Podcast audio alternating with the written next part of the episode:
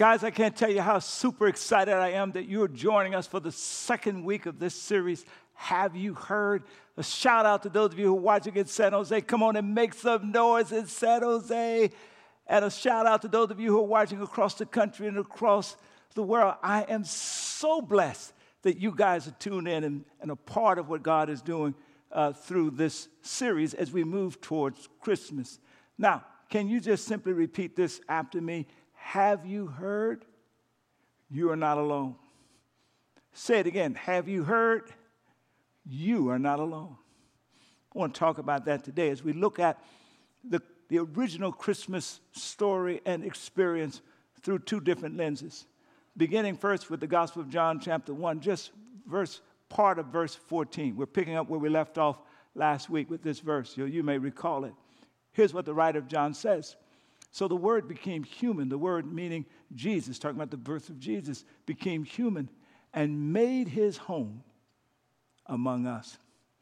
And then here's what the gospel writer in Luke says, beginning at verse 26, describes this remarkable story that centers around Mary. In the sixth month of Elizabeth's pregnancy, God sent the angel Gabriel to Nazareth, a village in Galilee, to a virgin named Mary. She was engaged to be married to a man named Joseph, a descendant of the king David. Now, Gabriel appeared to her and said, Greetings, favored woman, the Lord's with you. There ends the reading. Let me begin by asking a simple question Have you heard some extraordinarily exciting news? The Word became human and made his home among us that when Jesus was born, God becomes human. That's the incarnation story, and makes his home among us. And so, therefore, I have an exciting announcement to, to make today. Whoever you are looking from wherever you're watching me, you are not alone. Now, I can almost hear someone ask the question what's so exciting about the phrase, you are not alone? Well, Here's the deal research after research over the last several years have substantiated that not only are we trapped in the grips of COVID 19 pandemic that just will not let us go, but we also find ourselves in an ever so deepening epidemic of loneliness. Can you say loneliness? It's an epidemic globally, worldwide, but especially according to what the social scientists tell us in Western developed countries loneliness. Now, when I say loneliness, I'm not, I'm not equating loneliness with being alone. I know that those of you who are introverts, introverts watching me today, you can simply say amen to the fact that some of your best times on the planet is when you're by yourself. times of great joy. you go ahead and say amen now. You say amen. So loneliness is not necessarily equated with not having people around. Loneliness ultimately is the absence of connection. Can you shout connection? Type it in the chat connection. Connection on three levels spiritually and emotionally and socially. Here's what uh, the uh, Cigna healthcare organization, one of the major healthcare organizations here in America, they released a report just a few weeks ago, and here's what they said Here's what they found 58% of all American adults now fit the criteria for being lonely. Can you believe that? 58%. Part of that criteria is that when they were asked about loneliness, they either answered, yes, they are often lonely, always lonely, or on some frequent cycle, sometimes lonely. 58%. That means that if there's somebody sitting next to you statistically speaking, either you or that person is dealing with loneliness. So I want to just say to you, you are not alone, meaning you're not the only one dealing with loneliness. You're surrounded by those of us who are struggling in this Christmas season with loneliness. I can almost hear one of my favorite old school R&B groups, The Emotions, singing that great song What Do the Lonely Do at Christmas? Do you remember that song? Uh, it, it still plays even now around Christmas season. At one of the verses says this A silent night, I know it's going to be. Joy to the world, but it's going to be sad for me. What do the lonely do at Christmas? Oh, oh, what do the lonely do at Christmas time? Don't get me singing up in here. Somebody shout lonely. yeah, who's the lonely? The widow who's missing their deceased loved one. Lonely. The person who's trapped in a loveless relationship moving towards Christmas. Lonely. The student who just graduated from high school, a star athlete, or a leading academic on a small high school campus, but now they're in the military on a college campus, just blending in among the many, struggling to find relationships, the lonely. Uh, that person who moved to the other side of the country because they could buy a house or they, they could secure a job and they could now work remotely. But now you're just discovering that you left the nucleus of your relationship and your family and your friends back home the lonely.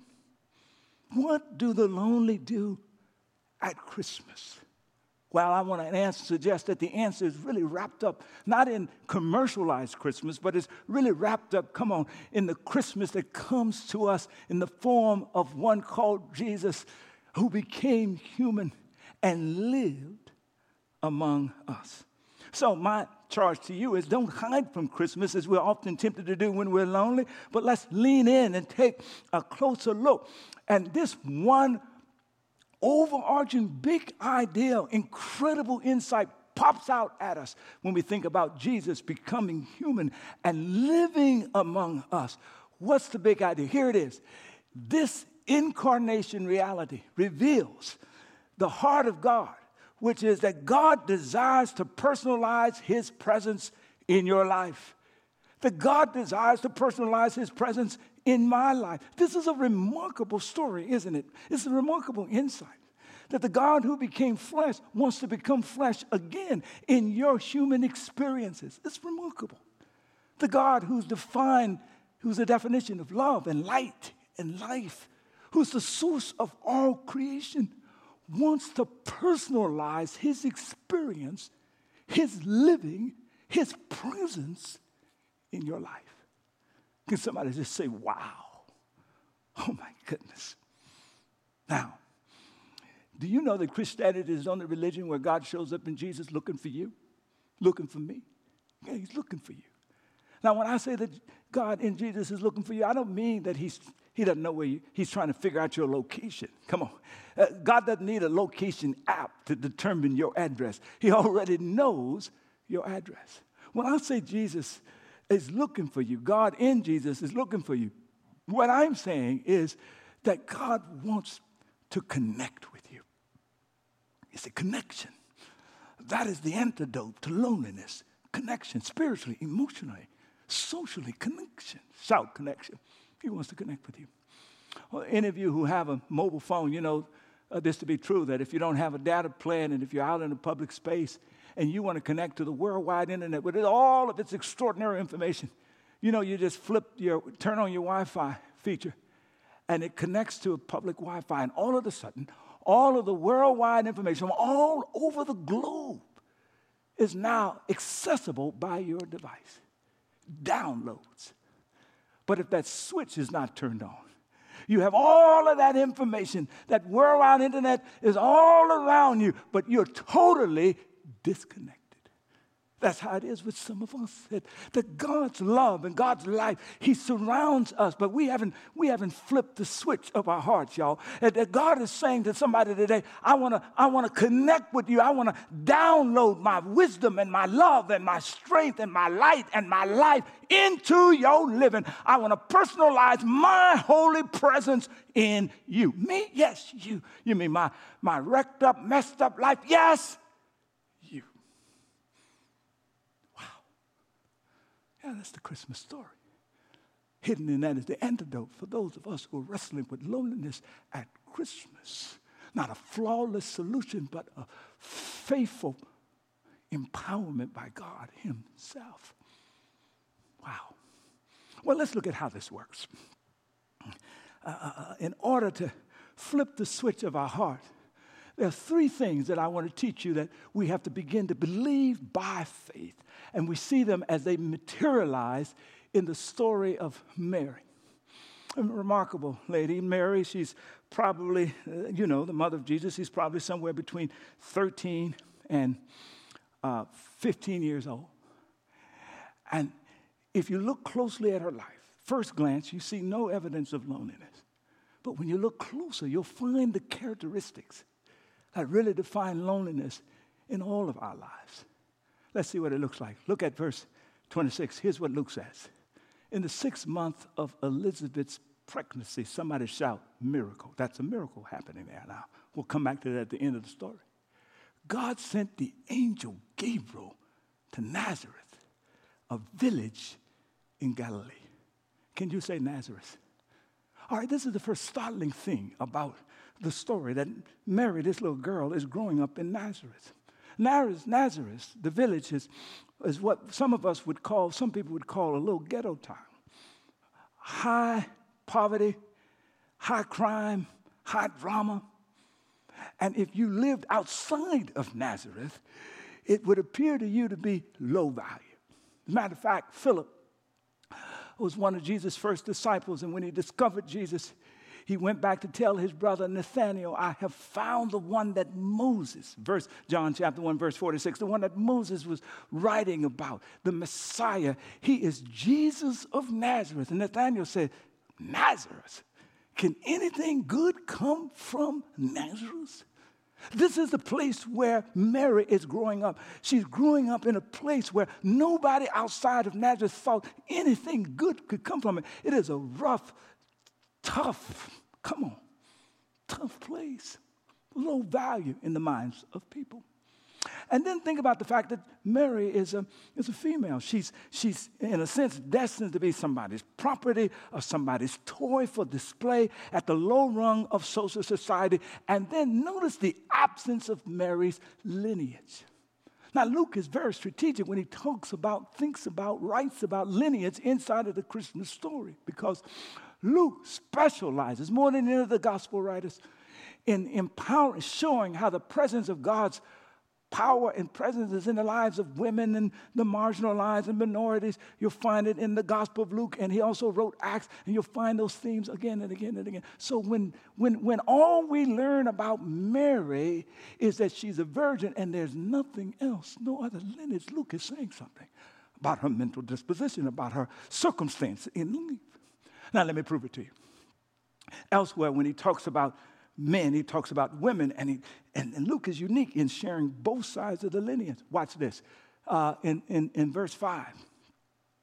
You know, Luke opens up talking about Zachariah and Elizabeth, righteous people. They, they uh, serve God faithfully. They, they, they're praying for a miracle for child. Now they're old in age. They've given up, and then the miracle comes. But here's how they're described in verse 5. There was a Jewish priest named Zachariah he was a member of, here's his lineage, priestly order of Abijah. But then he goes on to talk about his wife. And his wife, Elizabeth, was also, here's her lineage. Come on, she's even more prominent. She's from the priestly line of Aaron. Aaron is the founder of the priest, Moses' brother. Wow. Then move forward, and you'll find how he deals with Anna, who's an elderly lady in the temple. And when Jesus is brought uh, to be uh, uh, dedicated in the temple, she confirms that this is the Messiah child. But listen how he describes Anna. He says, Anna, first of all, you might want to circle this, a prophet. In case you didn't know, Luke wants you to know that there were women prophet, just like men prophet in Scripture. That's powerful right there. Was also there in the temple, and she was the daughter of Phanuel, the face of God. That's what that word means. From the tribe of Asher, her sense of her lineage from one of the original tribes of Israel, her significance. But when it comes to Luke chapter 1, verse 26, when it talks about how, how God sends the angel Gabriel, uh, the only description for Mary, no lineage, no history, simply a virgin named Mary. If you keep reading, he describes her husband. Unlike in the previous verse about Zechariah and Elizabeth, listen what he says. She was engaged to marry a man named Joseph. Here's a lineage, a descendant of King David, royalty running in his blood. But quiet about Mary. You know, what is Luke saying? Luke was saying, well, this young lady uh, had reason to see and feel all of the characteristics of loneliness. That this young lady was, if you would ask her, she probably felt invisible, insignificant, and disconnected. But you could say, well, she was engaged. Yes, she was engaged, but you know what it's like to be engaged to someone who's disengaged from you, from your story, you know, the deepest connection we can have in our lives is to understand that we each have stories that have three components. One is our pursuits and our passions, and another is our pains and our woundedness, and another is our persistent questions. And, and we, we want people in our lives that we can celebrate the joys of pursuits and passions, and that we can find safety in talking about our pains and our wounds and, and express our questions, even if they don't have answers. That's connection. But each of us know of people who we've relied on, but they're just too busy to connect to our daily story. They're pursuing the next level on, in education. They're moving to the next level on their job or their promotion. They're just too busy to connect. You might describe Mary's situation by this one word uh, unnoticed. Unnoticed. You know, makes me think of one of my favorite movies, What Women Think. And it's a fabulous movie, Mel Gibson and Helen Hunt, and came out in 2000. It's a Christmas movie. And Mel Gibson is uh, this chauvinistic uh, senior advertising exec. Helen Hunt has the job that he wants. But over the course of the movie, a couple of things happen. First of all, he has an accident, ends up with this remarkable gift, which is to hear what women think. Secondly, he falls in love with his nemesis, Helen Hunt, who has the job that he wants. And thirdly, he is transformed because, because he can hear what women think.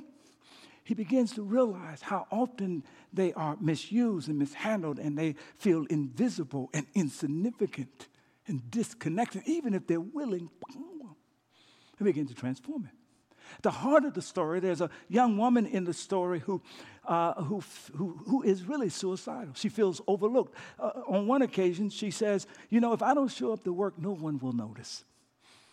So at the end of the story, she doesn't show up to work. She's about to kill herself. Mel Gibson discovers, realizes, has a revelation, races to this horrible part of town where this woman lives, knocks on the door. Uh, she, she, she, she, she, she lives in this kind of one room house. She opens the door, and there is this, this, this senior exec at her room. She says, Oh my God, what are you doing here? And, and, and, and, she, and she, he says, Can I come in? And she welcomes him in. She, he says, She says, What are you doing here? He says, uh, I've got a job for you. She says, a job. She said, I don't even think you noticed. And he said, I noticed.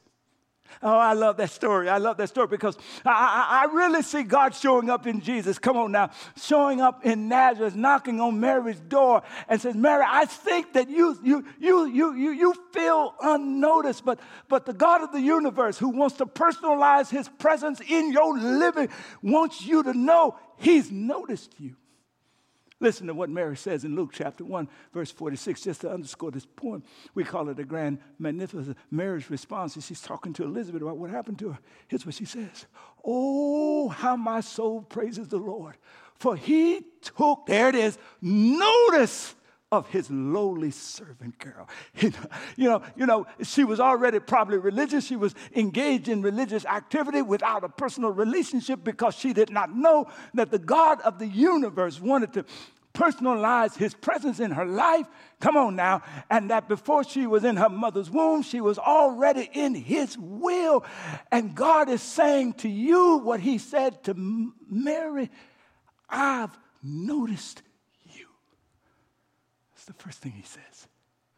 I've noticed you. It's the first thing that I challenge you to believe if you're struggling with loneliness that the God of the universe and Jesus says, I've noticed you. Wow. And then the second thing I want to challenge you to believe by faith as you work through your loneliness at Christmas. Luke, verse 28, it says, So Gabriel appeared to her, Mary, and said, Listen, greetings, favored woman. The Lord is with you. The second thing that God wants you to hear Him say through me to you today as you struggle with loneliness, whatever your circumstances, God says, I'm with you. Notice this is before Mary conceives. This is before uh, there's any miraculous thing happening in her. And what, what, the, what the word to Mary was uh, uh, that he's always been with you. You just had the switch turned off. Come on. You weren't aware of how he was present in the shadows of your life. I reminded my daughter when she was about 10, 11, 12, 13 years old. And I'd, after finish preaching on a Sunday morning, I'd be outside greeting the people somewhere mid, midway, I feel these arms coming around my waist from behind. I didn't even look back. I knew what was going on. I knew who it was, y'all. I just kept greeting, kept talking to people, just kept praying with folk. And Lauren was, it was Lauren, my daughter, y'all. Some, and she was saying basically, I don't need to disrupt or interrupt. You don't even need to mention me. I just want you to know I'm with you. Whew. Some of you may have felt like you've been alone. Some of you may not feel like God is present with you. But when you look back over the ups and downs of your life, and when you ask yourself, How did I make it over and through and around? Come on, the words of the psalmist, if it had not been for the Lord, come on, with his arms around me, where would I be? Wow. He's with you. As you struggle with cancer, He's with you. Come on, as you deal with the levels and stages of aging. He's with you as you try to figure out what's your next move without your job. He's with you. He's with you. You don't have to do anything to qualify for him being with you. If you're on the planet, come on now. He's with you. And then listen, listen to verse 30. Hmm. Here's, what the, here's what he says. Don't be afraid, Mary, the angel told him. You found favor with God. A miracle's going to happen. You will conceive and give birth to a son, and you will name him Jesus.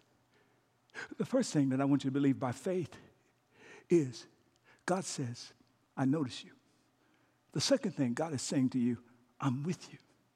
The third thing God is saying to you, I desire a deeper connection with you or to you. I, I, I want a deeper connection.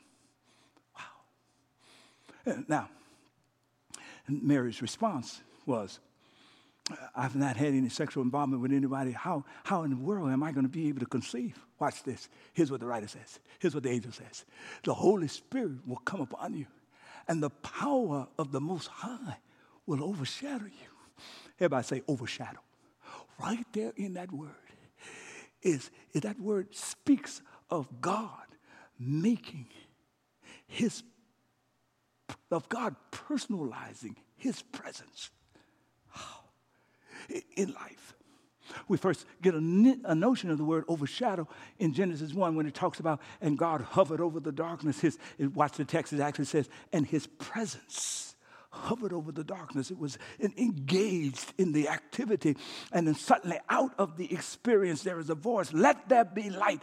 And, and the unimaginable explodes. God wants to personalize his presence in your life that the unimaginable might, might oh, y'all ain't listening, might explode. Let there be light. Wow. Now, God personalizing his presence, overshadowing happens in a variety of ways. It's different in different people's lives. Let me just give you a couple examples. Around Christmas season, I was praying for a week. Lord, are you calling me to preach? Confirm it, clarify it. Some of you have heard this story more than once. I got in a car, stopped in a little town called Olmsted, went to get some gas. As I walked out, a fellow was walking behind me. I got to my car, turned around a, a, a bit anxious. He said, Sir, I don't mean to, I don't want to cause you any harm, et cetera, et cetera. Turns out he was with a traveling ministry group passing through Louisiana. And he said, All I want you to know is that when you walked out, God told me, spoke to me, and told me to tell you he's calling you to preach his word.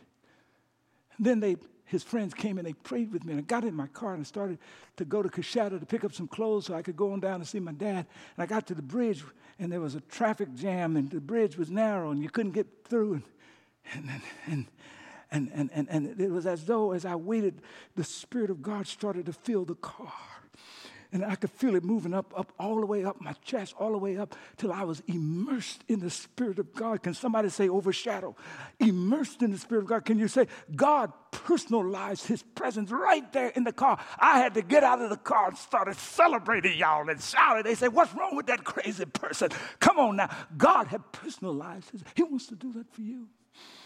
But it looks different in different people's lives. I had a young woman back in Boston walk up to me, came visit me in my office. She says, Listen, you know, my life is, is not consistent with the church says, you know, it needs to be with, et cetera, et cetera, et cetera. She says, But all I know is that when I show up in the church and, and I hear the worship and I hear the preaching, the tears begin to flow. And I, I, I don't understand it. And I explained to her that that was God personalizing his presence in her life.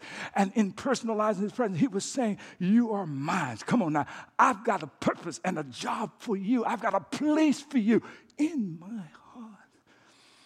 Well, what does personalizing God's presence look like in your life? Let me give you another example. One fellow told me that as he reads scripture from time to time, every now and then he gets to a passage and it's as though the words leap off the page, they jump all over him, as though God is just interpreting his life situation. That's God personalizing his experience in your life. If you listen to me and it sounds like I'm up in your house, if it sounds like I'm telling your business, come on, come on now. If, it sounds like I'm reading your mail, come on. Uh, this is a medium through which God is personalizing His presence in your life. He's showing up. He's showing up. All right. So there's three things you've got to believe by faith. God says, I've noticed you, I'm with you, and I want to go deeper in connection with you, I need you to shift the button, y'all. Come on now, the button of your heart. Well, in order to do that, there's three things you've got to do. All right, All right listen to this. Listen, listen. Uh, uh, after the Holy Spirit says, I'm going to overshadow you, here's the first thing you got to do. You've got to be present in God's presence. You've got to discipline yourself to be present. I like that word present. It's at Christmas time. It thinks of, it, it suggests also bring yourself into God's presence as a gift. And, and, and, and, and I want to challenge you to set aside some devotional time as a discipline every day, 20 minutes a day. Come on. And, and, and you remember, I, I talked to you about uh, walking through your life with other people. Start walking through your life with God. You better know that after Mary discovered that she was going to conceive and bring the Savior of the world and all of the scandal that was going to, you better know that she spent some time, I bet you, every day talking to the, the, the to the Creator, come on now, who has now revealed, come on, that I, I, that I know you personally. You better know that she spent some time talking about how joyful and excited she was, but you better know she spent some time asking some questions. What do I tell Joseph? What are the people going to think? Now, how are you going to get me through this situation? Some devotional time every day positions you to be in the presence of His presence. Yeah. Why don't you say, I'm going to do that from now to the end of the year? Right. Look at Luke, verse 38. Look at it. Her response is this I am the Lord's servant. May everything you've said about me come true. The only reason you would position yourself in daily devotion, 20 minutes a day, is because you've declared that your ultimate commitment is to be God's servant. One person talks about it this way opening the window of, of one's soul uh, that they might serve God. I love it. Wow. So the first thing you've got to do is disciplining yourself to be present in God's presence. Wow. And over time, you'll discover that He will begin to overshadow you, mm. personalize His presence, and you'll know it. The second thing you have to do, uh, second thing you have to do, is be in God's presence with others. Elizabeth, Mary was told by the angel, he said, Listen, I know this is a lot of big news. He said, But here's what I want you to do get on your donkey and go 11 miles and go visit your cousin Elizabeth. You're going to discover, you know, she's up in age, beyond childbearing age. But when you get to her house, you're going to discover that a miracle is already in process. She's already six months pregnant. And so when Mary gets to Elizabeth's house, here's what the text says, y'all. It says, when she walks in the door, y'all, at the sound of Mary's greeting, Elizabeth's child, that's John the Baptist, leaps within her. And Elizabeth is on in the moment filled with the Holy Spirit. And y'all worship breaks out at that time between Mary and her cousin Elizabeth, celebrating what God was doing in each of their lives. Look at the next verse. It says, And Elizabeth gave a, a glad cry, a big shout. She screamed to the top of her voice and exclaimed, Mary, God has blessed you above all women, and your child is also blessed. You know what that's a picture of? It is a reminder why we've got to show up regularly in worship with one another in San Jose or at Redwood City, right? Because the scripture says, where two or three gather together, there God's presence is in the midst. And we've got to experience that in a powerful way.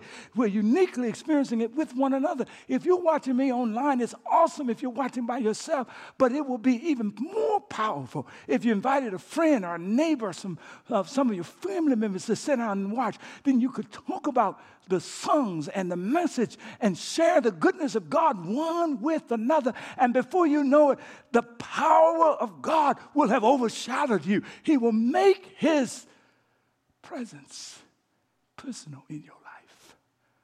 Wow. And then here's the last point. We're all ready to go home here. Yeah, I hope you get it right. There's three things you gotta you gotta believe.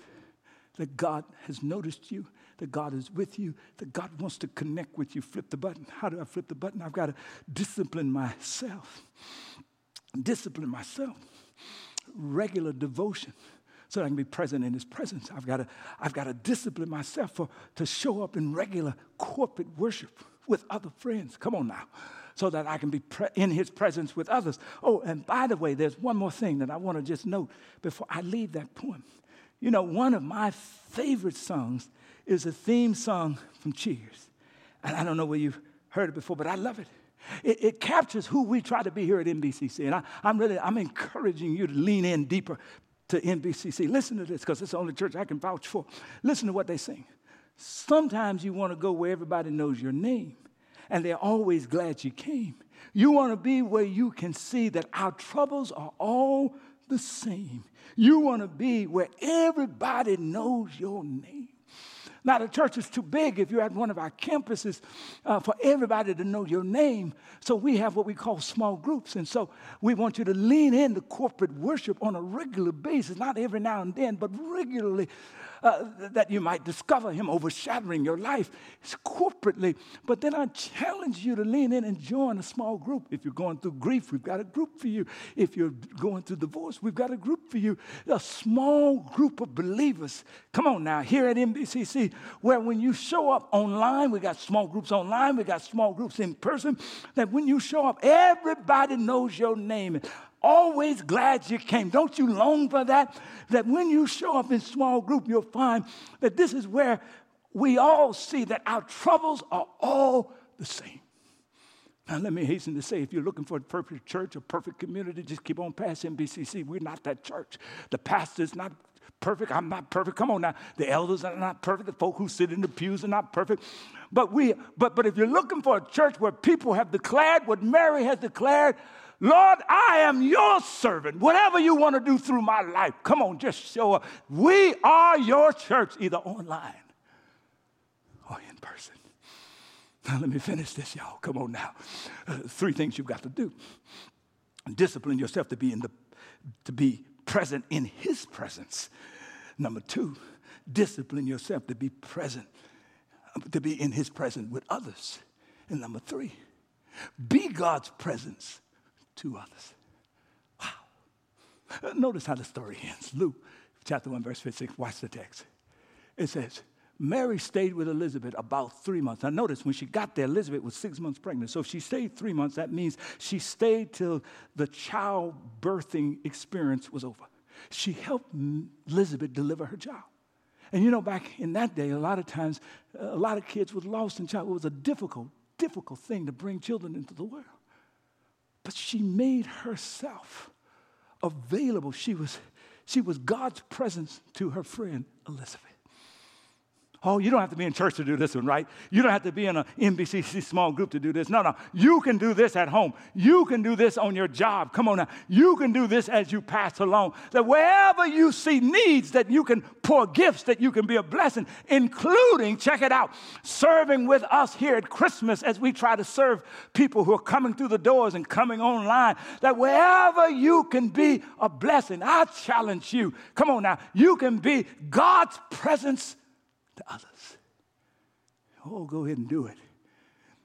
And you'll discover that God has a remarkable ability to turn the lonely into the blessed.